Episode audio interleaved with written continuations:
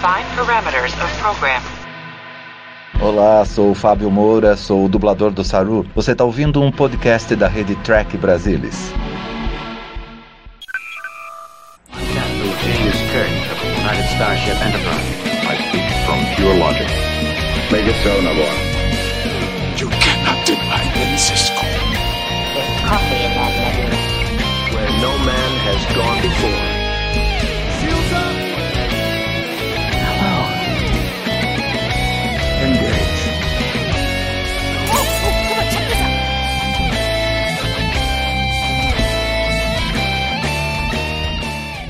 Muito boa noite, seja muito bem-vindo, estamos de volta ao Trek Brasilis ao vivo, depois de um longo e tenebroso inverno, volta para celebrar dois ícones de Star Trek e da cultura pop em geral, do cinema e da televisão. Estamos falando de William Shatner e Leonard Nimoy, os dois protagonistas da série clássica, a série que começou tudo em Star Trek e que tem uma longeva carreira e chegaram agora ao marco de completar noventa anos de seu nascimento. Claro, Leonard Nimoy não está mais entre nós, falecido em dois mil e quinze, mas completaria noventa anos agora, dia vinte e seis de março, e o velho Bill, William Shatner, incansável, infatigável, completou seus noventa anos em plena atividade, agora no último dia vinte e dois de março. Então vamos bater um papo hoje sobre a carreira e a trajetória dessas figuras ímpares, sem as quais Star Trek jamais seria o que acabou sendo. Para bater esse papo aqui comigo hoje, estão a bordo a Nívia Dória. Bem-vinda, Nívia. Oi, Salvador. Bem... Tudo bom? Tudo bom. O Gustavo Gobbi. Bem-vindo, Guga. Fala pessoal, boa noite, vamos aí falar desses dois ícones de Jornada nas Estrelas. E Carlos Henrique Santos, bem-vindo, Carlão. Obrigado, boa noite, como a Nívia costuma falar, de caras. É, ó, já vou aproveitar, Carlão, que tá aí um, uma coisa aí no fundo, faz um jabá aí sobre isso. Pô, que coincidência, é isso aí, gente, boa noite aí, é, a gente está começando, eu e a Roberta Maná, um projeto novo aqui no T B, que é um podcast para falar sobre Voyager, né, e obviamente um projeto copiado, sem nenhuma vergonha na cara, do Barba do Hiker, que é um podcast do qual eu sou fã. Agradecer aí ao, ao Ricardo por ceder a patente aí do, do formato dele, gentilmente cedeu pra gente, eu tenho o print da tela depois para os advogados do T B poderem correr atrás do processo, e a ideia é exatamente assistir os episódios de Voyager, né, de preferência junto com vocês, e comentar série. Eu acho absolutamente relevante, né, gente, uma série que foi lançada em noventa e cinco e que agora, pela questão do streaming e vários outros motivos, ela está sendo redescoberta. Acho que sempre, Jornada está sempre sendo redescoberta, né? E, e, e para mim também é uma, uma jornada nova, uma série para a qual eu não dei muita atenção. A Roberta, pelo contrário, é uma grande fã, e a gente espera poder bater esse papo, discutir, discordar, e a gente conta aí com a parceria de vocês aí para acompanhar a gente nessa jornada nova. Muito bom. É, o Gustavo quer fazer propaganda do Black Alert, já que estamos nessa? Ou não? Bom, aproveitando, né, não custa nada, mas Black Alert é aí o podcast da Rede Trek Brasilis, estamos a oitenta e dois episódios, vai ser o próximo oitenta e dois, falando de, no caso, All Things Trek, né, tudo sobre Star Trek, então já cobrimos séries, episódio a episódio, desde a segunda temporada de Discovery, já tem mais de dois anos que a gente começou, eu e a Marina, é, e tem episódios novos toda segunda-feira, às oito da noite, lá em trek brasilis ponto org ou no seu aplicativo aí favorito de podcasts. Então, só pesquisar aí Black Alert ou Rede Trek Brasilis. É isso. E a Nívia, que é dubladora profissional e colabora com o T B News, fazendo dublagens femininas quando necessário, tá precisando de um podcast pra você, Nívia, pra chamar de seu. Ah, gente, eu ainda tô... ainda não, não tô nesse nível, não, gente. Ah, mas vai chegar, vai chegar. A gente vai, a gente a gente vai arrastar você. Aproveita. Eu sou muito tímida pra isso. A gente aproveita que o Salvador aprova tudo. Ah, já tá pré-aprovado. Pois é, gente. Então vamos falar sobre o tema de hoje. É, William Shatner e Leonard Nimoy, coincidentemente, nasceram com quatro dias de diferença. Um lá no Canadá, em Quebec, o outro em Boston, nos Estados Unidos, mas tem uma, uma, uma trajetória que os leva para Star Trek. Eu acho que a gente tem que começar é, por Star Trek essa discussão, é, não só porque, óbvio, o nosso público-alvo se interessa mais por Star Trek, mas porque eu acho que as contribuições individuais desses dois caras como atores fizeram Star Trek ser o que é, né? E aí eu acho que é interessante a gente fazer essa, essa análise. Eu queria ouvir de vocês o que, que vocês acham, é, a importância de criar esses papéis icônicos, e eu acho assim, algo que na cabeça do Gene Roddenberry, quando ele criou Star Trek, ele não tinha muita noção do que era preciso. Ele sabia lá, bom, o capitão é tipo um Horatio Hornblower, o, esse, esse alienígena era um lembrete de que a série se passava no futuro, mas além disso eles não tinham muita noção, e coube aos, aos atores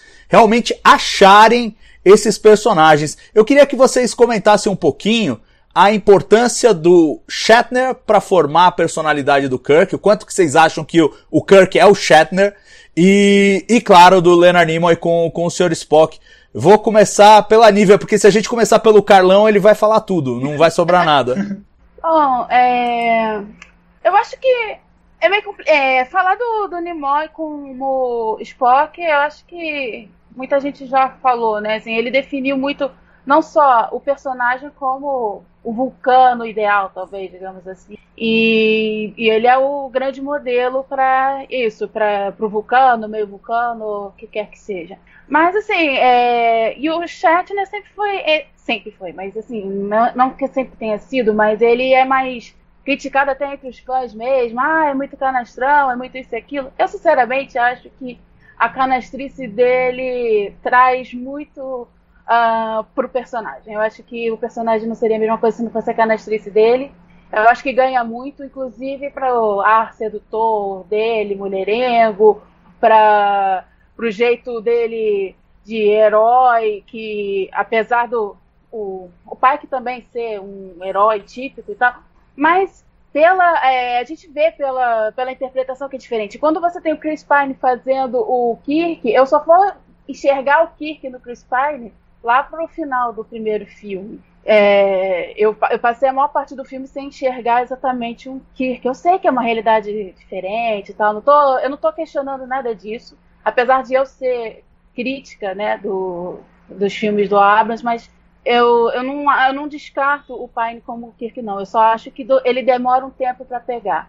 Então, assim, eu, eu realmente acho que o, o Shatner faz muito por esse personagem. E eu não, pra mim é realmente quase indissociável um do outro. E tanto que outros papéis que ele fez, eu demorei até encontrar um papel que eu realmente gostasse de ver o Shatner. Entendeu? Eu, eu acho que Uh, personagem e ator se é, casaram bem para formar aquele personagem ali e ser uh, um capitão que a gente até, é, até hoje lembra com, com carinho, às vezes com um pouco, pode ter gente que lembra com um pouco de raiva também, mas ele não sai da nossa cabeça de alguma forma. É, eu gostei, eu gostei, Carlão, que a Nívia botou o dedo na ferida já, já falou da canastrice, do jeito histriônico do Shatner, e eu jogo pra você o seguinte: tinha algum outro jeito de interpretar aquele papel? Porque se você for olhar a série clássica, eram uns caras é, num cenário de papelão que fingia ser um planeta, tentando mostrar que eles estavam numa aventura espacial. Era preciso uma leitura do texto, e aquele texto, o texto da série clássica, ele é muito de pregação, né? Ele, ele tem aquele tom shakespeariano, e o Shatner, com, com o treinamento shakespeariano, a impressão que dá é que ele tratou a série de T V como se fosse Henrique Quinto ou, ou qualquer outra peça de Shakespeare, com uma seriedade, uma, uma verdade que às vezes transbordava como exagero. Mas você não acha que era parte essencial da construção da série clássica para o que ela foi? Aquele padrão de atuação que, vamos combinar, goste-se ou não, virou um ícone. Imitar o William Shatner, falar como o William Shatner, como o Capitão Kirk, virou, virou uma, uma coisa da cultura pop mesmo. Eu acho que, assim, somente Nixon poderia ir à China e somente Shatner poderia ser Kirk, né? É, eu tenho algumas reservas, sim, ao, tra- ao trabalho do Shatner como ator. Não é um trabalho, fora, como a Nívia falou, que fora de Star Trek é um trabalho que me encante, mas quando você olha para o trabalho dele dentro, parece que ele nasceu para fazer isso, né? E, e, e, e mesmo no meu caso, como eu disse, sou uma pessoa um pouco crítica, Quando ele acerta, quando a coisa encaixa, então a gente pega, por exemplo, alguns personagens, como você falou, Elião trouxe essa coisa do ator shakespeariano. Então quando você pega ali de Conscience of the King, a Consciência do Rei, um episódio que ele vai muito bem, você pega, uh, e eu tô falando de série clássica, né, ainda é um ator ainda relativamente jovem. É claro que quando vai pegar os filmes já está mais maduro, já tem outros, outros aportes, mas a gente vai pegar também ali... o clássico de City on the Edge of Forever, que ele também acerta demais. Um episódio que talvez por ter vindo depois de The City on the Edge of Forever, que é o Operation Late, eu acho que é um episódio que ele fica um pouquinho escondido, mas é um episódio que também... ele então tem, ao longo da série clássica, ele mostra assim que ele tem boas condições, ele tem uma, uma, uma, uma capacidade sim, de quando o texto encaixa com ele, quando ele consegue...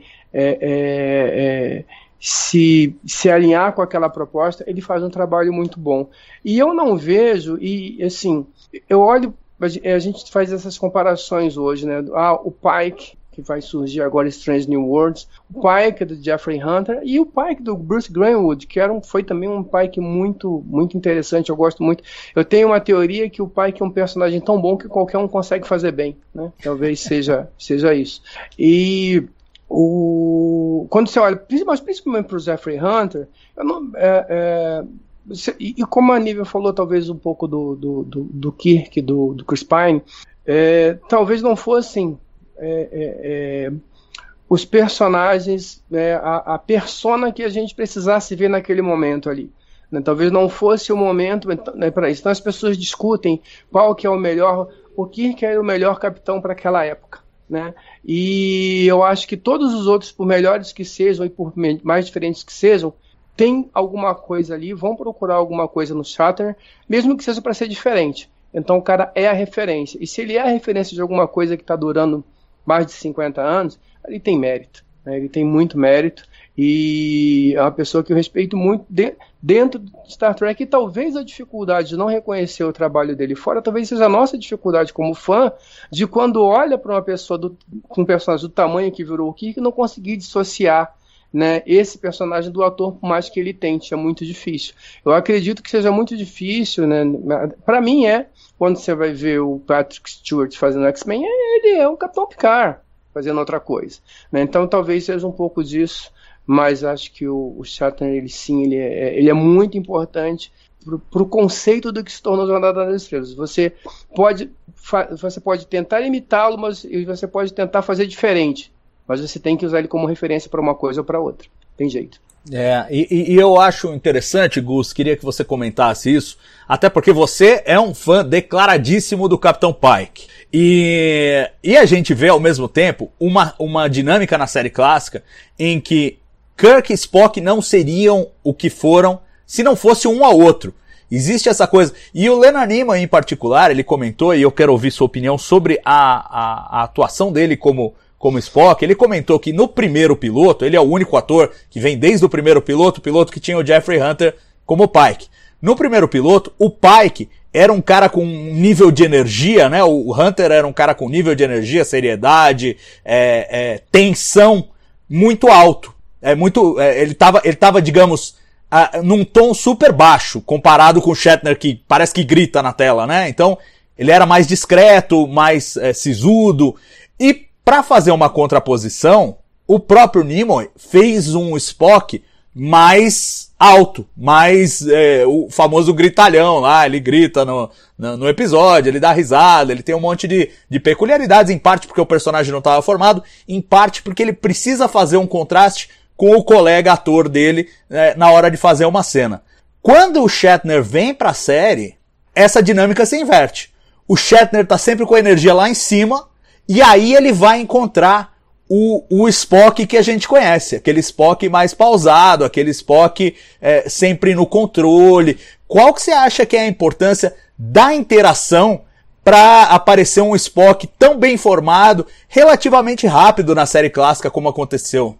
É, Salvador, esse aí é um ponto que fala muito a favor do, do Kirk, do William Shatner, é, em comparação ao Pike. Eu sou muito fã do Pike, mas eu tenho que dar esse braço a torcer. Porque o Spock, que conquistou a todos nós, né, o jeito que o Nimoy colocou no personagem, como você falou, só foi daquele jeito por conta do jeito que o Shatner deu ao Kirk.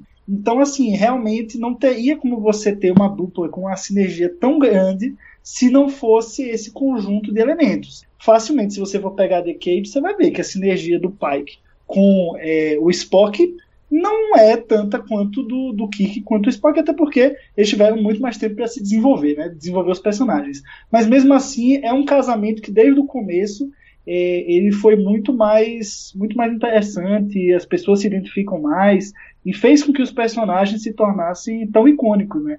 Então eu tenho, tenho que dar esse valor aí para o Shatner, apesar é, de eu gostar mais do Pike do que do Kirk, mas a gente tem que Tem que admitir que os caras mandaram bem e, graças a eles, Star Trek é o que é. Se talvez eles tivessem continuado com Pike e Spock, número um, não tivesse feito o sucesso que fez. Então, todo o crédito a eles. Pois é, e aí eu quero fazer, antes da gente abandonar a série clássica e começar a falar do amadurecimento desses atores, eu queria fazer uma pequena provocação é, a respeito ainda da série clássica. A gente sabe, é só olhar a apresentação das três temporadas, William Shatner é o protagonista, é o ator principal.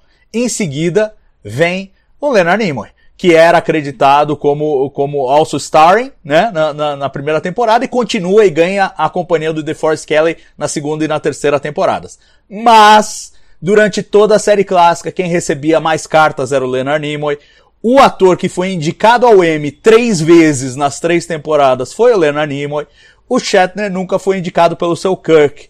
E óbvio que isso aí tem um peso enorme, eles que eram amigos, que eram colegas, que se apoiavam, a gente sabe que o Shatner perdeu o pai durante a filmagem da primeira temporada, o Leonard Nimoy super o apoiou, eles sempre foram amigos, mas é óbvio que isso cria no mínimo alguma rivalidade, né? Porque afinal de contas você é contratado para ser a estrela do programa e tem um ator que era para ser o segundo e que tá brilhando mais que vocês. A pergunta que eu faço a vocês é o seguinte, quem é o protagonista da série clássica, na opinião de vocês? É o Capitão Kirk ou é o Spock? Nívia, vai você primeiro. Fogueira pra você. Nossa, vai ser difícil. é, porque é tão difícil dissociar os dois e, na verdade, na minha cabeça é difícil dissociar os dois até do McCoy também. É, a gente tá separando aqui eles dois e até por causa dessa relação mais íntima que eles têm até os atores, mas eu também não consigo É, separar o, eles do McCoy, porque eu acho que a dinâmica dos três é tão bem feita, a troca deles é tão bem feita, e eles constroem junto um...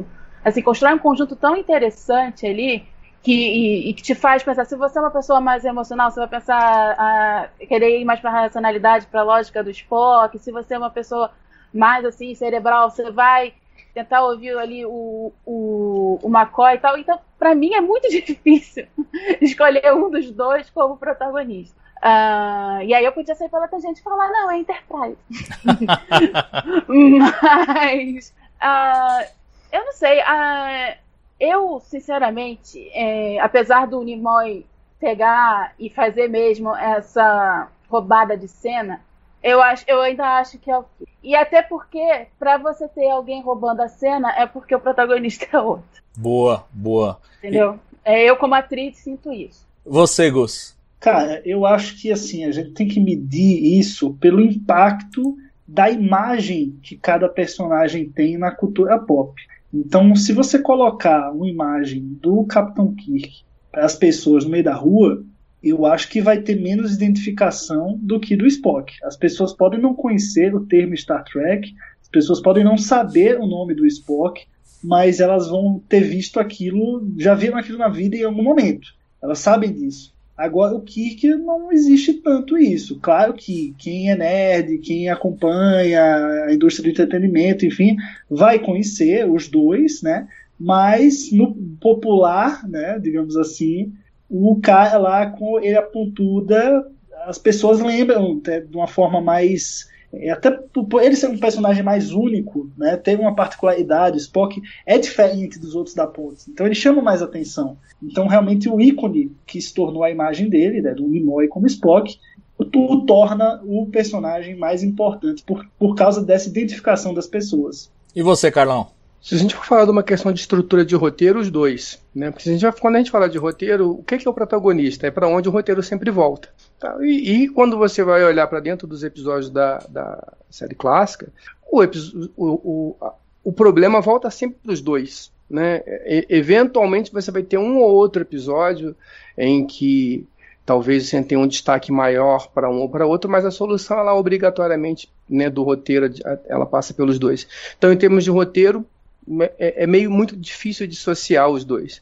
Em termos de cultura pop, como o Gustavo falou, sem dúvida o Nimoy, sem dúvida o Spock, mas as pessoas sabem que é o Spock, mas não tem a menor noção do que, que é o Spock. Então, embora eu entenda a observação que ele fez, eu acho que para dentro do, do contexto de série clássica, conhecer o Spock acaba não, não sendo assim tão significativo. Uh, em termos de, de trabalho de ator e de importância até de... O, o Spock, ele criou várias coisas dentro, ele foi uma mente criativa, ele não era só um ator representando um papel, ele foi uma mente criativa, ativa, né, dentro de todo o processo de criação daquilo que a gente entende que é a série clássica, né? Ele participou ativamente disso. Então, se a gente levar em consideração isso, o Leonard Nimoy, né? Eu acho que ele é uma pessoa, não o Spock, mas o Nimoy, o Nimoy talvez seja mais importante para a série clássica, e é difícil, como a Nívia falou, dissociar, porque eu não consigo imaginar uma série clássica sem o Kirk, mas eu acho que o Nimoy, a contribuição do Nimoy para a série clássica, por todos esses aspectos, ela é muito maior. E no final das contas, Kirk, Spock e McCoy é, é, é id ex per ego, difícil você separar os três. Para não sair em cima do, do muro, eu diria que o Spock e barra Nimoy, eles são mais, embora eu tenha um carinho muito grande pelo Kirk, eles são mais importantes do que o Kirk, fariam mais falta do que o Kirk uh, para a série clássica, do que o, o Kirk barra Shatner. Tá certo, eu, eu me alinho mais com a Nívia, pra mim é o, é o Shatner o protagonista, é o Kirk o protagonista, mas eu gosto muito do que tanto ela quanto você, Carlão, falaram, porque ecoa o próprio problema do Roddenberry durante a série clássica, que chegou a um determinado momento, viu essa disputa e falou, como é que eu resolvo? E escreveu uma carta para o Isaac Asimov, falando, o que, que eu faço? E o Isaac Asimov falou, você tem que colocar os dois sempre juntos. Você tem que pensar que quando aparece o Kirk, as pessoas vão pensar no Spock, e quando aparece o Spock, as pessoas vão pensar no Kirk. Aí põe um para salvar o outro, outro para salvar um, um para ajudar o outro, fazer essa amizade, para virar uma coisa só. E refletiu muito o comentário que vocês fizeram a respeito disso. Mas, ao mesmo tempo, criou um, um problema, e aí eu quero já puxar para o próximo assunto, que eu acho que tem muito a ver com a, a fama que o Shatner criou em Star Trek, principalmente a partir dos filmes, mas já começando aí na série clássica. Esse problema de que, no papel, você é o protagonista, mas na, na prática você talvez não seja. O Shatner passou por crises na série clássica que ele contava falas, para saber se ele estava falando mais ou menos que o Nimoy.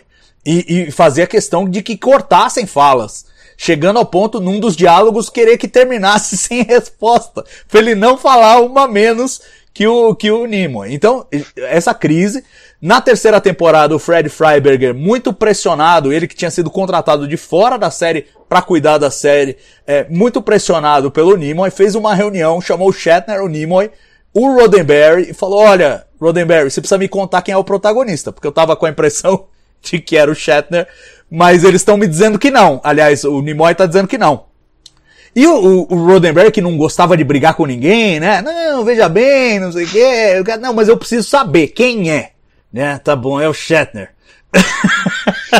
E falou. Agora, isso, isso aí gerou, eu imagino, uma tensão que talvez não tenha se reverberado tanto na série clássica, mas mais entre Shatner e Nimoy, mas nos filmes, quando a gente parte para os filmes, isso passa a ser mais gritante. O pessoal aqui no chat pedindo para a gente comentar da rixa do Shatner com os atores secundários de Star Trek, é que ele realmente começou a interferir com mais poder nos roteiros para tirar os atores secundários, né? E aí eu pergunto a vocês, essa é a atitude de um protagonista que sabe que precisa é, colocar prioridade nas coisas e de repente uma fala da Uhura não é, não é essencial pro roteiro, ou uma fala do Sulu não é essencial do, pro roteiro, ou é a atitude de um ator inseguro que não se sente no domínio do programa em que supostamente ele seria o, o protagonista. Quer dizer, vocês sentem que tem uma insegurança de bastidor do Shatner por causa da sombra que o Nimoy projeta sobre ele? E isso se reflete nos filmes e na, e na treta que ele teve com o Walter Koenig,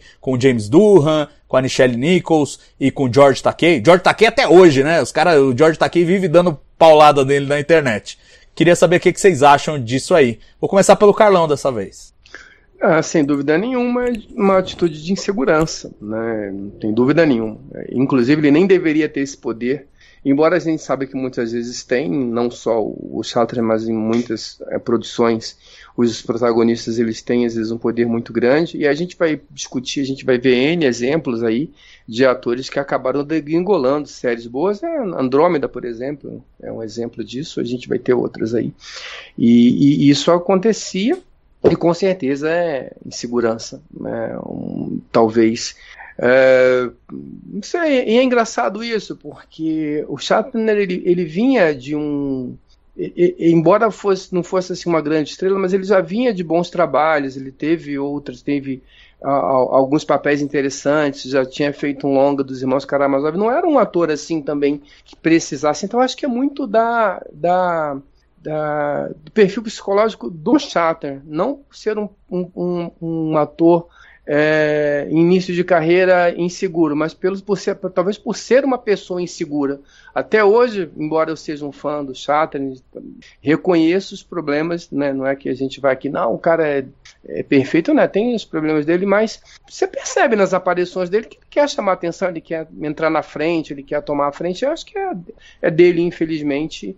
Ele tem esse traço que eu acho que é um traço negativo e, e infelizmente criou um, uma rixa entre outros personagens. Tanto, e, e aí você vê uma atitude contrária, provavelmente você vai comentar isso na frente do Nimoy, por exemplo, que já era o contrário. O Nimoy, quando foram fazer a série animada, é, o pessoal só queria levar o Nimoy, acho que o McCoy, o DeForest Kelley, o Nimoy e o, e o Shatner para fazer as vozes. Ele não, tem que ir todo mundo. Vamos, quem tem que vir Doohan, tem que vir todo mundo. Então, porque ele, ele se sente seguro o suficiente, ele está seguro do papel dele, ele sabe a importância, e ele sabe que ele pode fazer isso. Ele é o Nimoy. Se eu não vier, se eu falar que eu não vou, a coisa não vai vir sozinha. Então, acho que aí a gente consegue até entender, é, colocar na balança diferenças entre essas duas pessoas. Não, muito bom, e, e já me dá um gancho para eu perguntar para a Nívia outra coisa, que é o seguinte: se a insegurança do Shatner É, se refletia nessa coisa de é, diminuir papéis secundários e se colocar como, como o, o, o cara de frente ali. Por outro lado, eu acho que a, a, a insegurança do Nimoy se manifestou ao final da série clássica com o medo de typecasting, com o medo de que todo mundo pensasse que ele só pode fazer o Spock, que ele só tem um papel na vida e que ele não consegue fazer outras coisas, a ponto dele escrever um livro chamado Eu Não Sou o Spock. Depois mudou de ideia e escreveu aquele outro que tá aí atrás de você, Nívia. Eu sou o Spock. É. Mas é, é, é assim, é um outro tipo de insegurança, também ligado à profissão da atuação, mas, mas que mostra também a, a dificuldade que é de você ser o cara que rouba a cena, como aconteceu na série clássica. Também tem o outro peso, que é de, de repente, ninguém nunca mais te enxergar como um ator, ou seja, alguém que consegue fazer múltiplos papéis, mas simplesmente te equacionar com, com um papel que você fez no passado. Você acha que isso pesou demais é, na carreira do, do Nimoy, indo pra frente, com relação a Star Trek? Eu acho que pesa, até porque quando eu até estava dando uma olhada ali nos capítulos do Eu Sou Spock, que é o único livro que eu... Ele e o Memória dos Filmes são os únicos livros de jornada que eu tenho aqui. É, tanto que ele fala quando ele foi... É, quando ele dirigiu Jornada quatro, quando ele dirigiu Três Solteirões, que ah, o pessoal abordava ele e falava: ah, eu nunca imaginei que você pudesse fazer comédia. Peraí, calma. Ele é ator, assim... É, primeiro ele era um ator... Ah, e se ele estava se propondo a dirigir, ele também devia ter outros conhecimentos. Não é que você vai achar que ele vai ser maravilhoso, mas que ele pode ter, que, que, é, que possivelmente ele tem condições de fazer outros tipos de coisa, né? Então, é, pega assim. E é, é, isso, é, isso é ruim, né, para eles, assim... É, você ficar, é, para eles, para os atores em geral, é difícil você ficar só marcado como um personagem, seja por tipo físico, seja porque você já fez um, muito sucesso num papel e quando você não era tão conhecido assim, porque ele ficou mais conhecido assim, é, com o Spock, ficou, ele ficou muito grudado nele, né, e ele passou a ser indissociável um do outro. Então, sim, aquilo dali é, atrapalhou bastante a carreira dele, e é, tanto para ele ser escalado para coisas diferentes, quanto para até... Ele até nem fala, mas acho que até mesmo para ele se sentir à vontade, né? Para ele encarar as críticas e tal. É, mesmo que talvez ele não fale tanto, assim, não falasse tanto assim, mas eu acho que eu, eu noto isso até com outros... Com, com colegas, às vezes, né? Augusto, o, o, o, o Nimoy saiu da série clássica e, e entrou num papel regular em Missão Impossível, em que ele era justamente um mestre do disfarce. E mudava a sua... Ele, ele, o, o ator, o papel praticamente não tinha uma personalidade própria, porque ele tinha que viver um personagem dentro do personagem a cada episódio. Você acha que a escolha dele, e o Nimoy sempre teve isso, é, de, de pensar muito se ele quer fazer um trabalho, se ele não quer, ele não é aquele daqueles atores tipo Nicolas Cage, que aceita tudo que tem pela frente e tá cheio de bomba no... no no currículo. Você acha que a escolha dele foi justamente para tentar se dissociar do, do Spock que ele estava deixando lá na série clássica? Cara, eu acho que sim. É, talvez aí mais da parte dele, talvez, porque, cara, é, é um papel muito grandioso, né? É algo que o seu rosto é o personagem e, e vira ícone, no fim das contas, né? As pessoas olham pro Nimoy, mesmo que sem as orelhas pontudas, mas elas vão associar o Spock. Então, é, isso é um fenômeno em Hollywood, assim, o Nimoy talvez tenha sido um dos primeiros aí, se a gente pegar as franquias de ficção científica e tal, a lidar com esse problema. É, e aí, o, o que geralmente esses atores fazem é muito do que ele fez, ah, vamos, vamos diversificar aqui o, o catálogo, né, para que a gente consiga ir desassociando, eu vou fazendo cada vez mais personagens, personagens muito diferentes, e aí você vai tentando criar uma nova imagem de si mesmo para as pessoas. Então você pegar e sair do Star Trek e ir para Missão Impossível é uma bela de uma mudança, né, nesse, nesse intuito. Então eu acho que com certeza houve essa, esse pensamento, assim, senão ele teria permanecido... Porque também tem atores que se associam à imagem, ao personagem, e que eles acabam abraçando, né? Também tem isso, ele fala, não, eu, eu sou, como, como o próprio o, o Nimoy fez depois, não, beleza, eu sou o Spock, né? Ele se tocou que não dava pra, pra mudar, assim, não era tão fácil. E tem atores que, que vão nessa linha desde o começo, que abraçam a causa, enfim, que, que tem um contato direto com os fãs, mesmo que não faça o personagem há muito tempo, porque grudou, colou, personagem e ator. Então ele realmente, no primeiro momento, tentou sim se desassociar, fazer a Missão Impossível foi uma, uma dessas tentativas, né? É, não, pois é, e assim, é, é engraçado, você imagina, porque é, são, são os dois atores que viveram numa espécie de limbo com os seus papéis. Porque assim, tudo bem, você faz uma série de três anos, que a rigor é um fracasso, e aí essa série nunca vai embora. Porque todo ano tem um rumor que vai ter um filme, que vai ter uma série, aí aparece uma animação, você faz a animação, aí daqui a pouco aparece um rumor de um filme, aí fecha contrato pra uma série, e o Nimoy se recusou, né, não, não fechou contrato pra fazer a fase dois, e depois volta a ser filme, e ele fecha, e eles passam mais uma década fazendo filmes de Star Trek direto. Então, eu, eu, eu fico imaginando a dificuldade de se dissociar desses papéis, se eles estão sempre te revisitando, ou com provocações, ou com convenções, ou com, ou com, com trabalhos mesmo, como aconteceu com eles ao longo desse período. Outro contraste que eu acho que a gente pode fazer, e tem a ver com a carreira deles depois é, do fim da série clássica, é, e entrando na era dos filmes, é na direção. E na direção de filmes, Leonard Nimoy tem uma vantagem razoável sobre o William Shatner. Queria que o Carlão comentasse um pouco isso. O, os dois como diretores de filmes. Basicamente, eu conheço o trabalho que eles fizeram em, em Jornada nas Estrelas, né? E, e é nítida a diferença. Oh, mas Três entre... Solteirões e um Bebê você viu, não é possível. Eu vi, mas há muito tempo... E assim, quando eu vi Três Solteirões e um Bebê, eu não, não... Sinceramente, não sabia que, tinha, que era o nível. Eu, eu tenho um... um hábito, eu não sou uma pessoa de me ligar muito em bastidores, né? E o T B faz com que eu tenha mais essa curiosidade. Quando a gente vai escrever, você precisa pesquisar e tudo. Assim, meio que comparando com o jogo de futebol, me interessa o apito do início e do final. O que acontece em volta não me interessa muito. E aí, quando eu fui ver... Quando, eu lembro de Três Solteirões e Bebê, e um Bebê, mas eu não sabia, quando eu assisti, que tinha sido dirigido pelo Nimoy. Então, é, foi ele? Legal. E eu não sou muito, assim, um cara ligado à comédia. Mas, de qualquer maneira, do que eu lembro, é, é, é, com certeza, a diferença do trabalho entre os dois é, é, é nítida, né? É muito grande.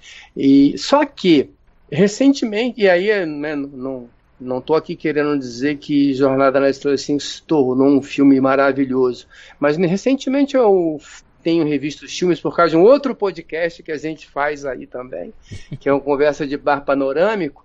E, e a gente vai fazer daqui a pouco Star Trek cinco, a gente vai gravar sobre ele. Eu estava revendo e eu... não é tão horroroso assim não, quanto eu achava. Então, talvez, eu acho que se o Shatner tivesse começado, talvez, não por Jornada, por alguma outra coisa, como o Nimoy fez, né? O Nimoy ele fez alguma outra coisa antes de fazer Jornada, para dar ele uma experiência.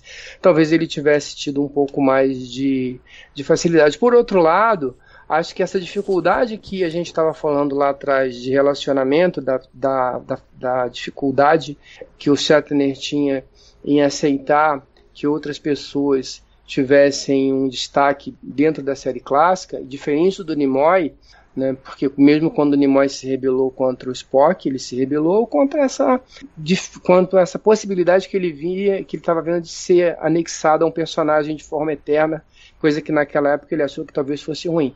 Mas quando eles vão para lá na frente para fazer esse trabalho de direção, ter essa empatia e conseguir trabalhar com as pessoas, conseguir tirar das pessoas o melhor, é algo que é inerente ao trabalho de um bom diretor.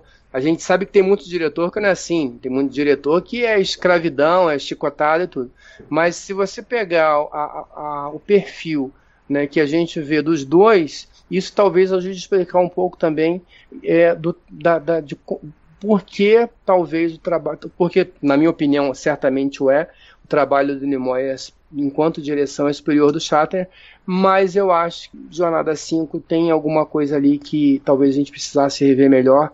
Tem uns momentos bem interessantes ali, e, e aí eu acho que essa peça do Jornada cinco talvez tenha impedido o, o Shatner de fazer melhores trabalhos. Mas eu acho que o Shatner jamais chegaria ao nível do Nimoy como diretor. Eu acho que o, o limite dos dois é diferente. Eu acho que o, lim, o limite criativo do Nimoy é maior do que o limite criativo do Shatner. É, pois é. Em, em, em contraposição, o Shatner, ele escreveu aquela, aquela série de livros, Tech War, escreveu livros também ambientados no universo de Star Trek, embora sempre com um apoio de, de um... Eu não vou chamar de ghostwriter porque eles eram creditados, efetivamente, né? Os livros de memórias ele escreveu com o Chris Kresge, os, os, os livros no, no Shatnerverse, que seria o, o retorno do Capitão Kirk e, e toda aquela... aquela coisa lá da volta do, do Kirk, ele escreveu com, com os Garfield Stevens. Então, assim, é... aliás, Stevens Reeves, né, é o nome deles. É Garfield e Judith Steven Reeves, eu acho, o nome dos, dos, dos, da dupla de escritores que fez os livros com eles. Mas ele tinha essa pegada de criar, que o Nimoy não tinha, né, ou pelo menos não manifestou. É, não tem, não tem nenhuma série de livros ou de telefilmes ou de que, que tenha sido criada pelo Leonard Nimoy. E, e aí eu só introduzo como um, um, uma pitada de como o acaso pode mudar carreiras e trajetórias. O, o Carlão mencionou que o Nimoy teve um pouco de experiência prévia é, antes de pegar o Star Trek três, que de fato era o primeiro grande filme de grande orçamento que ele fazia, tal, mas ele tinha alguma experiência prévia como diretor. O Shatner quase se tornou o primeiro ator de Star Trek a dirigir Star Trek. Ele estava escalado para dirigir o episódio oitenta da série, o, o, que seria o episódio vinte e cinco da terceira temporada. E a N B C, no final, puxou de vinte e seis para vinte e quatro o pedido da terceira temporada, e ele ficou sem dirigir o vigésimo quinto episódio, porque não teve esse, esse episódio na terceira temporada. E aí deixou de, de ter essa, já essa primeira experiência como diretor, que talvez tivesse alavancado a carreira dele como diretor de uma maneira diferente. É, eu, eu queria levantar um pouco, assim, contribuições marcantes deles fora de Star Trek. E aí vou pedir para cada um de vocês, é claro, fizeram um monte de coisa, já falamos um pouquinho de Missão Impossível, é, podemos falar de Carro Comando, né, o T J Hooker do, do Shatner, tem, mas eu queria cada um de vocês que pensasse a coisa que mais marcou fora de Star Trek, de Shatner e de Nimoy. Quero começar com a Nívia. É, do Shatner, na verdade, a, o que mais marcou nele fora jornada foi Boston Legal. É, mas é, eu, eu nunca tive vontade. Eu sabia que ele fazia, que ele tinha feito o Carro Comando, o T J Hooker, mas eu nunca tive muita vontade, apesar de eu gostar muito de série policial. Mas não me chamou atenção, nunca me atraiu. Eu já via outras coisas e pra mim ele era o Kirk e não me interessava ver ele com outro tipo de uniforme. E aí, mas quando veio o Boston Legal, eu, até por eu já gostar dos seriados do David Kelly e gostar dos outros atores que estavam ali, é, gostar desses, de, de uma mistura de drama e comédia nessa parte de tribunal e tal. E o próprio tipo de personagem, eu acho que assim como o Kirk, o Danny Crane tinha muito a ver com o, o jeitão do, do Shatner, tanto de, de interpretação quanto, sei lá, não sei se dele mesmo, eu não conheço ele pessoalmente para falar isso, mas eu acho que se encaixou muito bem. É, também, é, mais uma vez, é uma coisa que eu não consigo, é difícil de dissociar o Shatner do Danny Crane, assim como o Shatner do Kirk, apesar deles serem diferentes, o Kirk e o Danny Crane terem diferenças entre si. Já o Nimoy, o que para mim fica uh, de mais marcante são dois filmes. O Três Solteirões e um Bebê, que eu adoro. Eu vi a criança, é uma daquelas coisas de memória que você faz em família. Lembro uh, do quanto a gente via quinhentas mil vezes. Meu pai sempre falava, sempre adorava aquela cena que o Fonseca, que está lendo o livro, que, que acho que está descrevendo uma luta de boxe, e ele falando de um jeito calmo e tal, como se fosse uma historinha para bebê. Ah, lembro disso, lembro de, de vários outros é, momentinhos assim da, do, do filme, como eles também cantando para neném. A própria neném é um amorzinho. Tudo, o, o filme todo acaba passando na minha cabeça quando eu quero pensar em Três Solteirões. E um outro filme que, quando a gente estava conversando pelo WhatsApp, eu tinha esquecido, mas foi um filme que me marcou muito, que é o... No Brasil ele ficou como... É, o nome dele é Preço, do, Preço da Paixão, e em inglês eu acho que é The Good Mother. É um filme que ficou muito na minha cabeça, é com a Diane Keaton, com Liam Neeson, que ela faz uma mulher que se divorciou, tem uma filha, e pela primeira vez ela, assim, ela, ela tem um relacionamento com o personagem de Liam Neeson, um relacionamento mais caliente, é o primeiro relacionamento mais assim, com a paixão mesmo que ela tem, e ela tenta criar a filha de uma maneira mais aberta com relação a questões de sexualidade e tal, até que aí tem o dia que a garota vê o Liam Neeson tomando banho, pede pra tocar na genitália, e depois quando ela, a garota conta pro pai, dá um problemão no tribunal. É um filme bem dramático, um final bem pesadão. Eu vi isso criança e me, me marcou pelo, pelo resto da vida. E eu tinha até esquecido que tinha sido Nimoy. E, na verdade, eu não, quando eu assisti, óbvio, eu não sabia que tinha sido Spock que tinha dirigido aquele filme.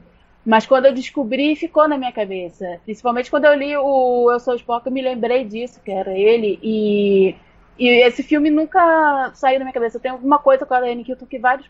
filmes que ela faz ficam na minha cabeça de uma maneira é, que eu não consigo tirar. E então é isso. Esses dois filmes do Nimoy e Boston Legal com o Shatner, quer dizer, o Shatner é sempre mais associado com essa parte, com ele como ator, e o Nimoy para mim tem essa parte de diretor dele, que realmente, como o Carlos disse, ele acho que, que nisso ele é superior ali ao, ao Shatner, apesar do Shatner ter essa questão de de escrever os livros dele, de criar os, os mundos dele. É, e, e para fazer justiça, o Ricardo Delfim tá lembrando aqui no chat que o Nimoy escreveu uma série em quadrinhos chamada Primortals, da Tecnocomics. Então tá registrado aqui. Também tem. Eu não conhecia, Ricardo. Obrigado pela dica. Gus, manda aí quais são os seus, seus grandes ícones aí de Nimoy e Shatner fora de Star Trek. Cara, são duas séries mais atuais, assim, né? Porque... eu sou, do, sou mais novo que todos vocês aqui, E, e acabei vendo primeiro eles, claro, Star Trek e depois em produções mais recentes. Então, para mim, o, o, o que eu tenho em memória do Shatner sem ser Star Trek é uma série que foi até uma série curta, se não me engano, teve só duas temporadas, chamada Shit My Dad Says, é, que é baseada num perfil de Twitter que se chamava Shit My Dad Says, que era um cara que compartilhava tweets de coisas absurdas que o pai falava e que eram muito engraçadas. E os caras decidiram fazer uma série a partir desses tweets, desse personagem que o cara criou do próprio pai. E, esse, e o pai, né, o, que, o pai que fala merda, Shit My Dad Says, é feito pelo William Shatner, né? Então aí a série já coloca ele numa posição de um, um velho chato, que eu já acho que é bem diferente daquele cowboy que a gente viu no Kirk em Star Trek. Então eu consigo criar essa diferença entre personagem e, quer dizer, entre os dois personagens, né? O ator fazendo os dois personagens. É, e no caso do Nimoy, o que, o que mais me marcou, assim, né, que, que também me faz esquecer, deixar Spock um pouco de lado, até porque foi uma produção que ele fez é, uns episódios, que foi Fringe, a série, né, que é uma série que eu, assim, não assisti muita coisa, cheguei a assistir alguns episódios que tem é, é, o Nimoy, que ele faz o doutor William Bell, mas a série, ela vai nesse caminho da, da ficção científica, do mistério, uma coisa meio Arquivo X, meio Twilight Zone, que são coisas que eu adoro. Então, na época, eu lembro de pensar, pô, Nimoy, numa série que é meio Arquivo X, meio Twilight Zone, pô, vou, vou dar uma chance, parece algo que eu vou curtir. E eu realmente curti esse, esses episódios aí, e ele realmente conseguiu, pra mim, se desmembrar ali no meio do episódio do, do Spock. Pra mim foi... É o Nimoy fazendo o doutor aqui. Então, pra mim, são essas duas obras. Boa. Carlão, você? Eu tenho uma lembrança muito legal do Carro Comando do William Shatner. Eu gostava de assistir, é, até porque passava... Se eu, se eu não estou enganado, eles passavam Globo, na Globo à noite. E, e era uma, um dos poucos momentos que a gente, a gente não tinha essa facilidade, facilidade toda de assistir série nessa época. Então, Carro Comando, pra mim, era uma coisa... com quem eu tinha. E para te falar a verdade, eu ficava esperando alguma coisa que eu não sabia o que, que era, porque eu já sabia que o Kirk, que ali era, era, o, era o William Shatner de Star Trek. E óbvio, Carro Comando é uma série totalmente diferente. E, e, mas, eu, mas eu gostava também. Na, na minha época, nessa época, eu assistia outras séries do mesmo, tipo Chips, por exemplo. Então era um tipo de, de série policial desse tipo, que era meio que relativamente comum na época, né? A gente tinha outras, né, derivadas, e eu gostava por conta dessa aparição do Shatner. E do Nimoy, é, cara, Admirável Mundo Novo. Admirável Mundo Novo, mil novecentos e noventa e oito, é, é um filme muito interessante, e acho que é um papel do Nimoy, que é um papel absolutamente... O, o, o contexto do filme é totalmente diferente de, de, de Jornada nas Estrelas. Quem não viu... recomendo muito que veja, independente da qualidade do filme, mas para a gente comparar é, o cenário, o contexto do que, que é Admirável Mundo Novo, o, o, toda a, aquela, aquela realidade distópica de, de, de, do, do filme, né? É um, uma realidade absolutamente diferente, contrária e diversa do que a gente aprendeu a encontrar em, em, em Star Trek. E o personagem do Nimoy, que é o vilão do filme, e é uma pessoa totalmente diferente daquilo que a gente está acostumado também, é, como ator, como trabalho de ator, como personagem, como universo de jornada. Então acho que tanto como trabalho, acho que tanto como naquele momento, a gente, é uma coisa que lembra ali um pouco é, é, é, mil novecentos e oitenta e quatro, eu acho que, né, o filme é meio que baseado em mil novecentos e oitenta e quatro, uh, então é, é, esse trabalho do Nimoy, ele me marca muito por isso, por, pela, pelo peso do filme, né? E pela diferença do, do, tanto do, do, do universo pelo qual eu conheci o, Ni, o Nimoy, também pela diferença do personagem do trabalho, e aí ele mostrando mais uma vez da capacidade dele de ator. É, vocês já pegaram tudo que era filé aí, né? Mas eu vou mencionar algumas coisas que me, me ocorrem. Uma... Fala, fala, Carlão. Tem uma curiosidade que eu esqueci de comentar, porque eu, eu, isso eu nunca vi, mas eu, você acha na internet. O Shatner e o Nimoy contracenaram É, numa série antiga chamada O Agente da Uncle, É, que isso é muito velho, mil novecentos e sessenta e quatro, né, acho que deve ter passado no Brasil, mas eu nem eu vi, mas se vocês procurarem no YouTube vocês vão achar, né? Antes de Star Trek eles fizeram, e eles eram, eles eram antagonistas, né? o, o Shatner ele era o mocinho e na, no filme o, o Nimoy ele era o vilão, então procurem por aí que também é interessante como curiosidade. Boa, e ufa, não eram as menções honrosas que eu ia fazer, que senão você ia me roubar mais uma aqui. Pô, aí ia perder o emprego. Mas olha ia, só. Ia, ia, ia, chegar uma, ia chegar uma advertência da R H. Mas olha só, uma lembrança, uma lembrança marcante que eu tenho é, do Shatner, da carreira do Shatner, de quando eu era moleque, é algo que veio na esteira do Carro Comando, que é o Emergência nove um um, que passava aqui na televisão, acho que passava no S B T, se não me falha a memória, e é uma espécie de série documental de casos de polícia ali que ele apresentava e, e que era e que era marcante, porque enfim, era, era eu moleque vendo o Capitão Kirk fazendo uma coisa nada a ver e parecido com o que ele faz agora, só que com casos de mistério, né, que é o The Unexplained, que ele tá fazendo no History Channel neste momento, tá indo pra, pra segunda temporada. E o Nimoy, vou lembrar de In Search Of, que seria talvez o pai de todos esses documentários do tipo The Unexplained, ou, ou é, documentários narrados por Morgan Freeman, etcétera, que era essa série também de, de, de situações e casos misteriosos, históricos e tal, que ele apresentava lá é, nos anos setenta na esteira da, da, da saída de, de Star Trek. Mas, tendo dito isso, só pra gente ser mais completista aqui, pra mim é óbvio que o grande trabalho do Shatner, eu vou com a Nívia, é Boston Legal, é Danny Crane, é, é indissolúvel a imagem de um do outro e é absolutamente brilhante como atuação. É uma atuação fantástica. E aí eu pergunto a vocês, foi a vingancinha de William Shatner? Porque Nimoy foi indicado três vezes ao Emmy na série clássica. Não ganhou, mas Shatner não foi indicado. Com Boston Legal, Shatner foi indicado e ganhou duas vezes o Emmy. É, é vingancinha ou não, gente? Não sei se é vingancinha, mas acabou sendo vingado. Que ele deve ter mandado um WhatsApp pra ele, com a tia deve ter dado um print na tela e mandou, né, a cara do chato. Aí, ó, tá vendo? É, também ah, mas tenho. Ele mereceu, pô. É bem a cara do chato, duvido que não.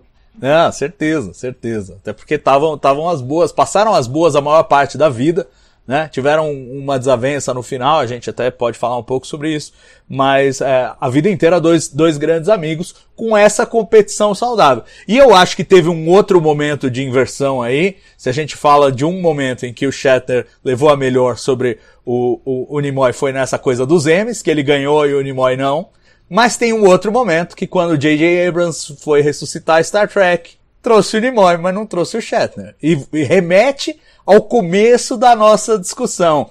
Quem é, quem é a grande, a grande figura de Star Trek? Na opinião de J J Abrams, é o Nimoy. Era o personagem indispensável. Eu pergunto a vocês, foi correto? Foi justo fazer isso com o Shatner? Ou a culpa é do próprio Shatner que se deixou matar como Kirk em mil novecentos e noventa e quatro no Generations? Vou jogar pro Gustavo essa, que o Gustavo já tava sinalizando que sim com a cabeça, eu quero ouvir o que ele pensa. Quem matou o Capitão Kirk? Foi, foi, foi, foi o Shatner ou foi o Abrams? Não, não foi o Abrams, foi o próprio Shatner. Ali em Nemesis ele consolidou que Kirk pra ele tava, né, não faria mais em teoria.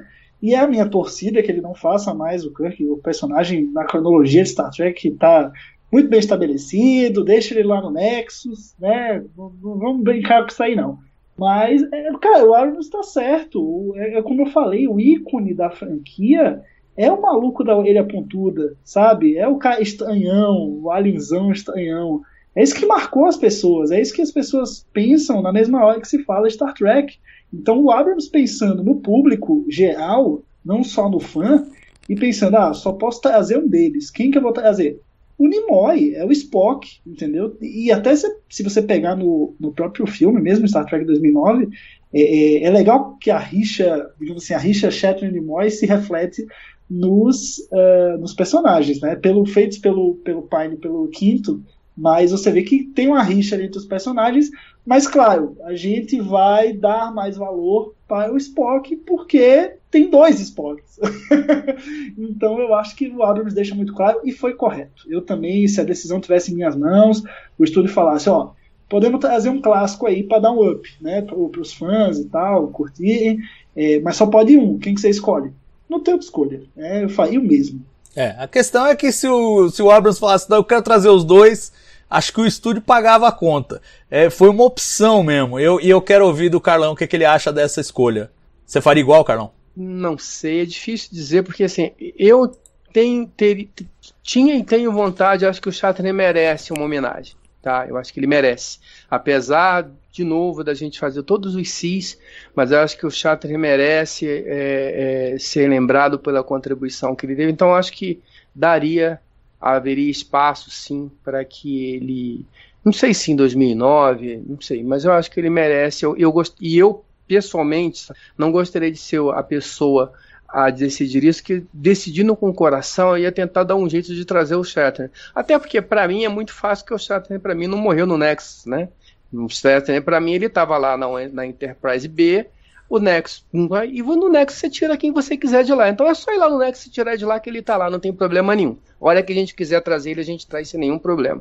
Por outro lado, eu acho que, pensando na cabeça do J J, eu acho que ele agiu de forma correta, sim, porque aí a gente aí a gente tá pensando em jornada como produto, né? Como produto, eu concordo com, com o Gustavo. A pessoa mais reconhecida é o Nimoy. A pessoa que vai trazer mais público para a jornada é o Nimoy, mesmo para quem não se identifica. E aí entra naquilo que eu falei. Tem gente que olha para o Spock, sabe, e te, identifica a imagem, mas não sabe do que se trata. Mas sabe que é um tempo, tem alguma coisa aí, deixa eu ver o que está acontecendo.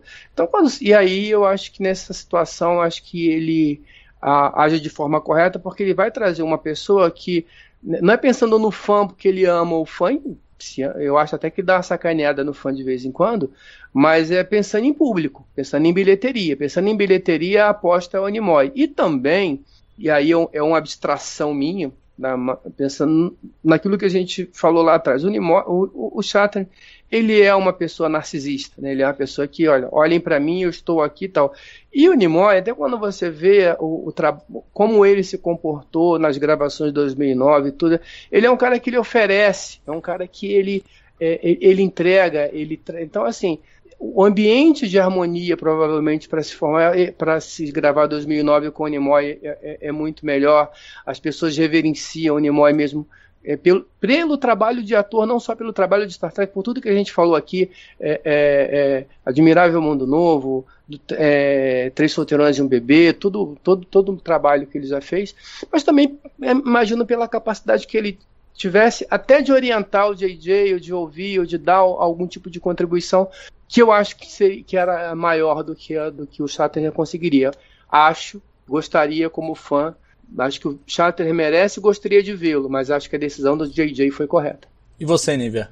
Ai, meu Deus, isso é, pra mim é complicado falar, porque, bom, vocês sabem, vocês, tô falando, o pessoal do T B sabe que eu... De cara. Não gosto do Kelvin Verso. E por vários motivos, e um dos motivos é justamente essa presença do Spock uh, Prime ali. Eu acho que esse, apesar de ficar com aquela coisa de é, muito apegada à série clássica, porque eu gosto da série clássica, adoro série clássica e tal, mas pensando em reboots, pra mim isso não foi, é, não é um reboot, né? Criou um universo paralelo e tal, tal, tal. Eu acho muito ruim você querer recontar uma história com você usando uma âncora, sabe? O Nimoy ali tá, tá prendendo, o, eu acho que ele prende muito o, o filme. É, você, é, você admite ali que, que tem aquela, aquele outro universo, e por que não? Pô, vamos fazer de novo. Isso aqui é, são os mesmos personagens, e em outras situações, ou em situações parecidas, releituras dessas situações com outros atores. Então, é, eu, na verdade, eu não gostei de ter ancorado com nenhum ator antigo, pensando num filme que se dizia que seria um reboot, tá? Mas, agora, assim, pensando, ah, não, vamos fazer um filme de jornada e vamos trazer alguém para fazer algum tipo de homenagem. Só podemos trazer um.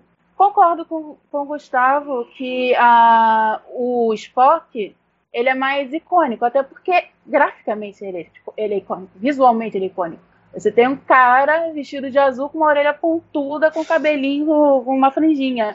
É, isso fica na tua cabeça. O próprio nome, Spock, né? Assim, mesmo quem não conhece o tal do doutor Spock, dos livros lá de coisa de criança, você, é um nome que fica na tua cabeça. É um, é um negócio sonoro também. Tem o visual e tem a questão sonora. Então é, é icônico por aí. Uh, eu adoro o Kirk e eu adoraria ver ele de novo, mas como com esse tipo de tratamento de um reboot que não é um reboot, de um negócio que é ancorado no que estava antes, eu até preferi mesmo que não tivesse trazido o, o Kirk do Shatner. Apesar, eu, quer, eu gostaria de vê-lo de novo? Gostaria, mas uh, dentro das decisões criativas que foram sendo feitas ali, eu preferi não ver. Não preferi, ele preferia que ele não tivesse mesmo feito parte ali, e apesar de eu não gostar, até que forçando a barra de tentar querer gostar do filme, até que faz algum sentido. Forçando a barra de querer tentar gostar do filme. Tá certo. Eu, eu, Tô sendo eu, sincera. É, não, e, e tá cem por cento certa de ser sincera. Eu, eu acho o seguinte, é, eu, eu me alinho mais no sentimento com o Carlão. E eu gosto muito, ó, diferente da Nívia, eu gosto muito da presença do Nimoy, por, não só porque ele dá esse, esse carimbo de credibilidade pra história, que eu acho que era importante, do tipo, ó, nós estamos rebutando, mas tem esse cara aqui... Não, veja, eu não tô dizendo que é bem sucedido nisso, veja, Nívia. Eu tô brincando, eu, tô brincando. Não, não, não, porque eu também tenho minhas ressalvas com relação à linha do tempo da Kelvin e o estilo impresso ali e tal, mas eu acho assim, se você quer convencer os fãs que estão trepidantes com uma nova versão de Jornada, de que aquilo lá respeita de alguma maneira o espírito da série, não tem um outro cara que você possa trazer para a produção que o Nimoy. Porque você sabe que é um cara que, se ele achar ruim, ele não, não, não embarca, como aconteceu no Generations, que os caras queriam ele no filme, queriam que ele dirigisse o filme, aí ele falou, não, tudo bem, mas precisamos reescrever o roteiro, porque esse roteiro tá ruim, e os caras não, o, roteiro, o Ricky Berman não, o roteiro é esse, e fala, bom, então, so long, eu não vou ficar aqui. Entendeu? E saiu fora do filme. Então é um cara que se você traz pra dentro, você já traz essa credibilidade, ao passo que o Shatner, qualquer coisa, ah, depositou o dinheiro lá, o roteiro tá aqui, tá tudo certo, vambora. Ele não traria isso. E eu acho assim, é uma homenagem maravilhosa pra um Leonard Nimoy, que tava escanteado de Star Trek desde que teve a rusga por causa do Generations com o Rick Berman, lá em noventa e quatro.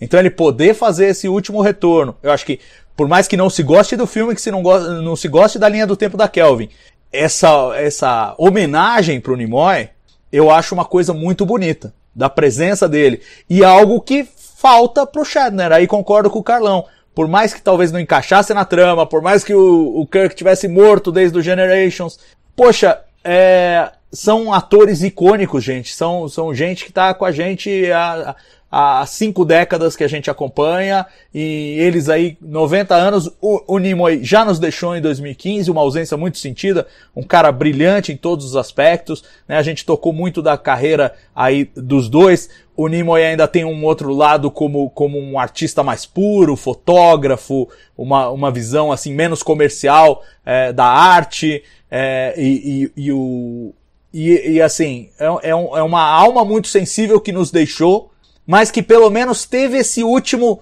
digamos, essa última homenagem, essa última salva de palmas é, com o, o papel que o consagrou. E o Shatner tá chegando a hora que eu acho que não faz nem sentido mais, entendeu? Você pegar um, um Shatner com noventa anos e, e botar ele para fazer o Kirk, me parece já um contrassenso. Então eu, eu tendo a concordar com o Gustavo que seria bom não ver mais o Shatner como Kirk, mas eu tento a concordar com o Carlão que o coração diz que ele mereceria uma homenagem. E eu sinto essa angústia. O Carlos estava levantando a mão. Fala aí, Carlos. Não, eu só queria lembrar, como você falou. A, a, a, por exemplo, é, Discovery fez algo parecido agora com quando ela trouxe o, o Nimoy na, quarta, na terceira temporada. Tá? É, um, é um exemplo. Né? Dá para fazer alguma coisa desse, nesse tipo. É, fazer esse tipo de homenagem, eu acho. E uma outra coisa que eu queria comentar é agradecer aqui ao, ao nosso amigo Evandro Spader, que ele me corrigiu aqui. O, eu falei que o Admirável Mundo Novo tem a ver com mil novecentos e setenta e quatro e não tem, tem um livro que é o próprio Admirável Mundo Novo, então quem quiser dar uma lida, fique à vontade. Obrigado aí, Evandro, pela, pela correção. Tinha uma outra coisa que eu queria falar, mas eu esqueci, então depois a gente... Se eu lembrar, eu volto aqui. Pois é, e para puxar aqui o pessoal é, do chat, o Paulo Rossi fez uma lembrança muito... Não é aquele Paulo Rossi, tá? Da Itália, não é, Deus, não é esse. Eu, eu assisti aquele jogo, cara. Nossa. É outro, é outro, é outro que só traz boas lembranças. E, e ele traz uma boa lembrança que a gente não comentou aqui, que é a fantástica trajetória de William Shatner e Leonard Nimoy como cantores. A gente não tocou nesse ponto, mas há ícones, há ícones. Por exemplo, é, Leonard Nimoy, e ele cita... cantando o Bilbo Baggins, a musiquinha do Bilbo Baggins. Eu acho aquilo maravilhosamente tosco e divertido e apaixonante.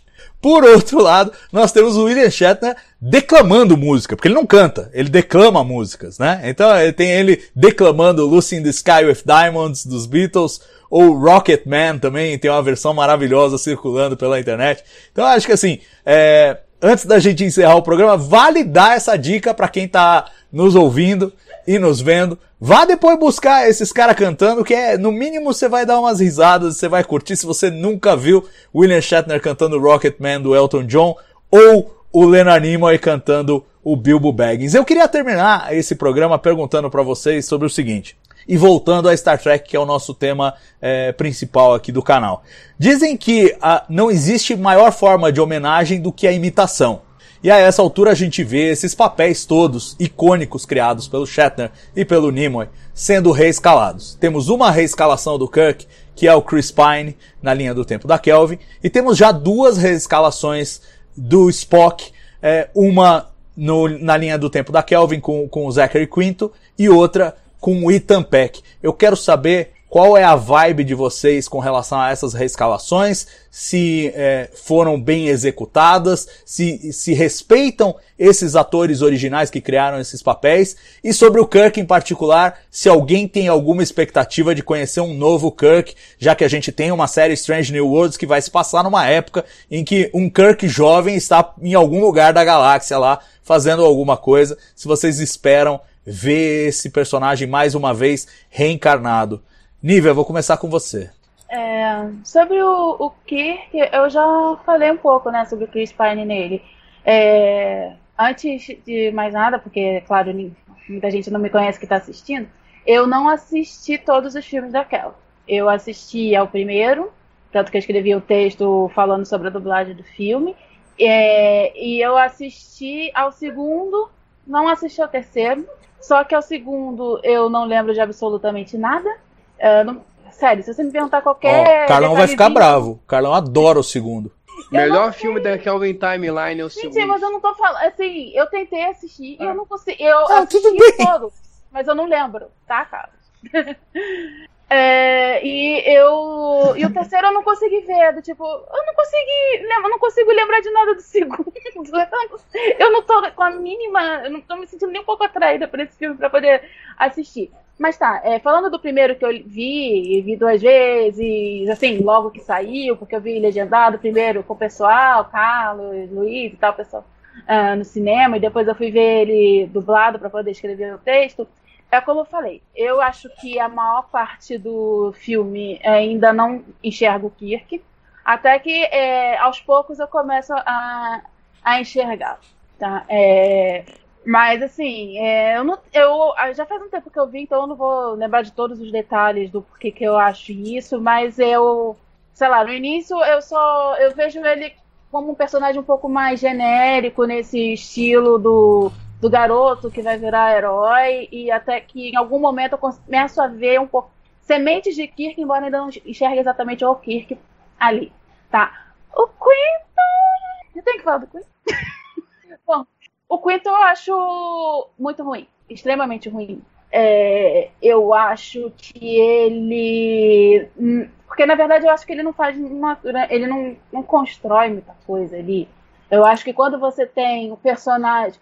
Porque, assim, vamos pensar, Jornada nas Estrelas, a gente tem várias fontes, né? Você pode assistir os episódios, você pode assistir os filmes, você pode ler livros, você pode ler quadrinhos, você pode ler o que pessoas falam sobre Jornada. Provavelmente você tem até trabalhos... Provavelmente não, você com certeza tem trabalhos acadêmicos por aí, em tudo que é língua sobre Jornada nas Estrelas. Então você tem várias formas de você saber sobre Jornada nas Estrelas. E eu, sinceramente, não vi. O que eu vi foi o, um quinto, muitas vezes. Uh, meio que reagindo, pensando como que o Nimoy iria reagir ao que está acontecendo nessa cena e coisas do tipo. Eu não tenho, não vou, eu não faço críticas àquelas mudanças que teve no Spock em, que, em relação a relacionamento com o Hura, outra coisa que muito fã faz. Porque é outra realidade, o Spock a gente não pode esquecer que ele é meio humano, então ele poderia ter outros desenvolvimentos que ele não teve ali na série clássica e tal. Eu não, eu não entro nesse, uh, nisso daí não, né? Por isso que eu não gosto dele. Eu acho realmente que eu não vejo o Quinto fazendo um Spock dele. E não vejo ele também conseguindo imitar o, o Nimoy. Uh, eu realmente acho ele muito fraco, eu acho ele um dos mais fracos do, daquele elenco. Eu não consigo realmente enxergar nada ali de personagem. Uh, já o Ethan Peck, eu acho, eu consigo enxergar e um Spock, e não é um Spock do Nimoy, eu enxergo um Spock dele, é um Spock dele. Agora, se ele é melhor ou pior ou qualquer coisa, eu não estou avaliando isso, eu estou avaliando ele um trabalho de ator, eu vejo ele fazendo um Spock, é, bebendo nas fontes, mas criando ele, ele mesmo um personagem. E é um personagem que, apesar... eu tô, é claro que eu vejo que ele não tem é, igual ao Nimoy. Mas eu enxergo aquele personagem que ele faz, podendo se tornar aquele, o personagem que o Nimoy fez, eu consigo ver isso daí. Então, aquele... eu vi ele em Discovery, novinho ali, e quando a Michael vê ele nessa última temporada, do, naquele episódio, e... Unification, né? Isso. É, Unification é, três. Isso. E que vê o, o Nimoy no Unification da nova geração, eu consigo ver, eu consigo ver o mesmo personagem ali. Então, eu realmente acho que ele fez um bom trabalho. O Pine, eu acho que ele tem potencial. E se provavelmente, pelo pouco que eu lembro do filme dois, tá, Carlos? Eu lembro de alguma pouca coisa. É, eu lembro que pelo menos ele fez um Kirk. Tá certo. Ou, ou, ou, ou está, eu ainda continuava nessa, no caminho de se tornar um Kirk. Agora, o Quinto eu não consigo enxergar nada ali nele. Nívia, Nívia avassaladora. Gustavo, salve-nos! Bom, Salvador, eu particularmente gosto, né, das duas... duas é, é, dois novos Spocks aí que nós tivemos, né? Discovery e, e a Kelvin Timeline, né, a trilogia. E gosto também do Chris Pine, né, da Kelvin Timeline. Eu sou entusiasta. É, acho que o Ethan Peck, né, em Discovery... foi muito bem, ele vai ir muito bem em Strange New Worlds, ele tem, ele pegou o jeitão do Spock, até o grave da voz, enfim, o jeito de falar, achei que a caracterização ficou muito boa, eu acho que ele consegue transmitir o, a essência ali do que o Nimoy colocava no personagem. É, o Zachary Quinto, é, ele também fez isso, eu acho que tem um, tem um toque dele também, assim como o Chris Pine tem um toque próprio também, é, mas eu curto todas, eu espero muito que... É, e aí é um desejo de fã, né? Eu acho que ao final de Strange New Worlds seria interessante a gente ter ali o Pike deixando a Enterprise e só a silhueta do novo capitão entrando ali, um tal de James T. Kirk que a gente só vê de costas e aí acaba a série. O series finale de Strange New Worlds seria sensacional, claro, outro ator, né? Um ator muito mais jovem, é, acho que seria muito bacana, torço por isso. Boa, aliás, a Nívia não falou. Você quer ver o Kirk de volta e vale assim, do jeito que o Gustavo propôs? Sim, do jeito que o Gustavo falou, eu gostei. É, eu acho que ia ficar legal porque ia dar essa a, uma expectativa que eles podem é, é, depois, um, sei lá, é, vai criar expectativa, não necessariamente eles vão mostrar depois. Assim, fica na nossa imaginação se a gente vai continuar ou não, ou eles podem decidir fazer. É, Eu, mas eu acho que é mais interessante isso, assim, passar o bastão, mas não necessariamente mostrar a cara desse novo Kirk, até pra gente poder ficar especulando. Boa, e você, Carlão? Bom, falando do Chris Pine, eu acho que ele manda bem sim com o Kirk na Kelvin Timeline, e é claro, com as devidas alterações, e tanto de época, como de estilo, como de... porque está em... filme gravado em dois mil e nove, uma outra linguagem cinematográfica, para um outro público, e o Chris Pine, acho que um ator é, totalmente alinhado com essa proposta e que conseguiu, para mim, tanto ser um ator jovem, mostrar a energia dele, como também resgatar com um pouco da identidade do, do Kirk, e muito talvez do estranhamento que a gente encontre com o trabalho do Pine tem a ver com o fato de que o Kirk que a gente encontra na série clássica já é o Capitão Kirk. E o Pine, ele pega um Kirk que não era um cara que não queria ir. E tem toda uma história para ele chegar. E a velocidade que, com que você precisa chegar, tirar o, o, o Kirk do Pine, do, do, do pasto, para poder levar para a cadeira da Enterprise é muito grande. E aí a gente tem uma série de questões que precisam ser discutidas no outro T B ao vivo. Levando tudo isso em consideração, eu acho que o trabalho do Pine é muito bom e eu consigo ver as semelhanças, mas também consigo ver as diferenças, e eu vejo o trabalho do Pine muito como uma homenagem ao William Shatner. Até às vezes os trejeitos, a maneira como fala e tal. E tem uma cena do, do, do, do Pine com o, o McCoy. É... Quem é o ator mesmo? Eu esqueço Cal o Urban. Nome do Cal Urban. No início do, do, do, do, do Beyond, que eles estão, né, aniversário do Kirk, e ele tá falando, pô, tem um ano a mais que meu pai tinha, e eles conversando ali, aquela cena me deu uma cara, eu vejo aquela cena, e aquela cena pra mim, ele tem quase uma cara do Pike com Boyce in the Cage, tá? Então eu tenho um, então acho que ele consegue fazer isso. Então, resumo, gosto do trabalho do Pine. Os Spocks, eu não tenho nada contra o Spock do, do Zachary Quinto, eu acho que ele não é assim maravilhoso, mas eu acho que é razoável, aceitável, tem bons e maus momentos, ele tem dificuldade para navegar no personagem, como todo mundo que tentou fazer um personagem vulcano teve. Depois que o Nimoy estabeleceu o que é ser vulcano, ser um vulcano é a coisa mais difícil que tem. Acho que os únicos vulcanos que são unanimidade são o próprio Nimoy e o Sarek. O restante, todo mundo tem crítica. Então, e, e dentro da todo o cenário de jornada. Então, acho que dentro dessa dificuldade toda de fazer um, um, um personagem icônico, como o, o, o Gustavo comentou, com a dificuldade de estar tá com o cara ali do lado dele. Tá, tá lá o, o, o Zachary Quinto dentro do set olhando pro Nimoy lá com ele. Pô, o que, que eu tô fazendo aqui? Um cara que, como o Gustavo comentou, pô, é uma referência até hoje de uma série de cinquenta anos. Então acho que a gente leva todo contextualizar, e o trabalho, o resultado do trabalho, acho que ele entrega bem. Então eu não tenho nenhum problema. O Peck, eu tô muito curioso com o Peck. Eu acho que o Peck de Discovery, o, o, o, o, o Spock do, do Peck de Discovery, ele é muito bom, mas ele é um outro Spock num outro cenário, né? Ele tá ali, barbudão, pá, tal.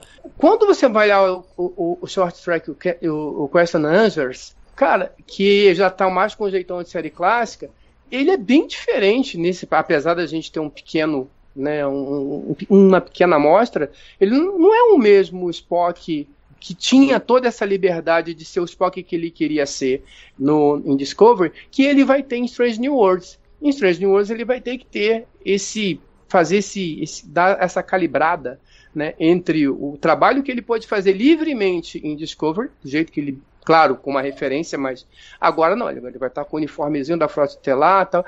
Estou curioso, acho que tem um potencial muito grande, acho que estou muito curioso, tô muito, fiquei muito feliz com o trabalho dele, mas ainda não estou assim, é, eu quero ver como é que vai ser isso, mas acho que tem um potencial grande sim, mas é bom, pelo menos para mim, eu tenho essa percepção. O Spock ali de Discovery estava num cenário muito confortável. Posso fazer o que eu bem entender. Vamos ver agora que ele vai ter me- as mesmas amarras que o Nimoy tinha, que ele não vai poder. Porque aí agora a gente vai ter o hater. Não, ele franze a orelha diferente do Nimoy. Então, assim, vai ter um, né, uma outra coisa.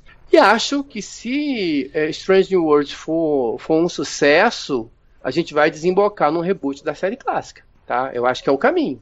Ah, como vai ser isso? Eu acho que e aí pode ser que o sonho da Nívia se realize, não é só da Nívia, o meu, eu, assim, eu, eu gosto da, da Kelvin Timeline, entendo que deveria ter sido um reboot, não foi, não foi, então o que, que me entregaram, dentro do que me entregaram eu gosto, mas eu, o, o próprio Luiz Castanheira fala isso, sobre a questão do reboot, talvez seja um reboot ou não, mas eu acho que se Strange Worlds for um sucesso, a gente vai desembocar sim, numa série clássica, com e aí que série clássica vai ser essa, né? É, em que momento da série clássica e tal, como é que isso vai ser? Eu acho que isso vai acontecer. Eu gostaria muito, eu ficaria muito feliz, a gente perpetuar isso, a gente trazer, de, é, continuar passando para esse pessoal que está chegando agora para a jornada, mostrar a série clássica é, com os valores de produção atuais, como a gente já está vendo em Discovery, a gente conseguir ver o que esse pessoal fez, eu acho que vai ser bem bacana. Muito bom, vocês analisaram muito bem. Eu sou meio tietinho, eu gosto de todos eles, eu gosto do Pine, eu gosto do Quinto, eu gosto do Ethan Peck, mas eu acho que todo mundo vai concordar comigo aqui quando eu digo, pra gente terminar essa conversa, que por mais que a gente goste desses aí, não haverá outro William Shatner, não haverá outro Leonard Nimoy, pelo menos no meu coração. Tô apostando que no de vocês também não. Acho que, acho que esses têm um lugar aí é, indelével, não só Pela, pelo pioneirismo, mas pelo talento e pelo carisma e por tudo que eles trouxeram para essa marca, para transformar a Star Trek em algo que hoje, mais de cinquenta e cinco anos, né, completando aí cinquenta e cinco anos, a gente tá aqui batendo papo sobre o trabalho dessas duas figuras. Então acho que assim, podemos ter ótimas reescalações, mas só tem um primeiro Kirk e um primeiro Spock e eles nunca vão ser superados, eu acho, no meu modo de entender. Não sei se vocês concordam ou não, mas já aproveito para pedir considerações finais para a gente encerrar esse, esse bate-papo, Nívia. Ah, é, sei exatamente que considerações finais, eu só, ah, sei lá, reiterando que, que eles realmente, como você falou, eles vão estar sempre aqui, tem um lugar cativo no coração da gente. Eu, é, o Nimoy faz realmente uma grande falta. E apesar de eu também de eu concordar nessa questão do, do, do Shatner acabar ter é, ficado sem uma homenagem, eu não sei, eu realmente acho que agora já passou o tempo e a gente já tem uma boa amostra de tudo, um bom legado dele em jornada. É, e é isso, sim. Uma outra coisa que eu acho é, eles chegaram a, é, o Shatner conseguiu, chegou aos noventa anos, é, essa coisa de que fica marcada de uma, dessa geração de mil novecentos e trinta que está se despedindo, né? A gente pega e eu também tava, é, peguei e parei para pensar em atores brasileiros também que, que, se, que se foram, que eu aprendi a gostar e que por causa deles que eu fui fazer teatro, que eu me interessei por a, pela arte. Então, essa coisa, né, de a gente ver as gerações indo embora, novas chegando, e que bom que a gente tem a, a possibilidade de ainda ter a, vivendo no mesmo mundo do Shatner, da Michelle Nichols, do Takei, do Koenig, e ter vivido tanto tempo também no mesmo mundo do Nimoy. Pô, muito bom, muito bom. Gustavo, diga lá, meu. Ah, eu queria primeiramente agradecer a todo mundo que assistiu essa live, foi um mais de sessenta pessoas aqui simultaneamente ao vivo. Muito legal o papo falar desses dois atores icônicos para Star Trek. Ame-os, né? Ou ame-os ou odeie, os odeie. É, tem que reconhecer a importância deles, tem que reconhecer o legado que eles deixam para a Jornada nas Estrelas e para a televisão e para o cinema como um todo, né? E agradecer aí o pessoal, porque a o canal do T B agora passou sete mil inscritos, né? Então, muito obrigado aí todo mundo. Aê. E vamos juntos, sempre com vários uhum. T Bs ao vivo, T B News e tudo mais que tem direito. Carlão, faz a última propaganda aí também. A última propaganda, bom, a gente tem um, uma, um podcast novo, como eu já falei, Café com a Genway, a cada quinze dias. Produção de Gustavo Gobbi, participação especialíssima de Roberta Maná, falando sobre Voyager. Assistam, comentem, critiquem, a gente espera vocês. Falando sobre o nosso assunto de hoje, é, cara, como a Nívia falou, né, eu particularmente tive a, o privilégio de viver nessa, nesse, nesse período, né? Eu nasci em sessenta e nove, eu assisti Jornada nas Estrelas ali pela, na, na T V Tupi, se não estou enganado, em setenta e seis, e passei por todo esse processo de É, reprise, fita V H S contrabandeada, espera de não sei quantos anos para assistir Nova Geração e tal, e a gente poder acompanhar isso tudo e, e, e, e, e ver da onde Jornada saiu, onde chegou, né? Hoje temos aí Strange World, Discovery, uh, é, Prodigy chegando, E isso tudo, passando por Deep Space Nine, Enterprise, isso tudo começou com a série clássica, e a série clássica é, é, essencialmente são esses dois caras, respeitando o trabalho de todo mundo, respeitando o trabalho de, da Michelle, do, do, do Walter Koenig, todo mundo, mas a série clássica é, é, é William Shatner, série clássica Leonard Nimoy, Star Trek e tudo que a gente conhece hoje.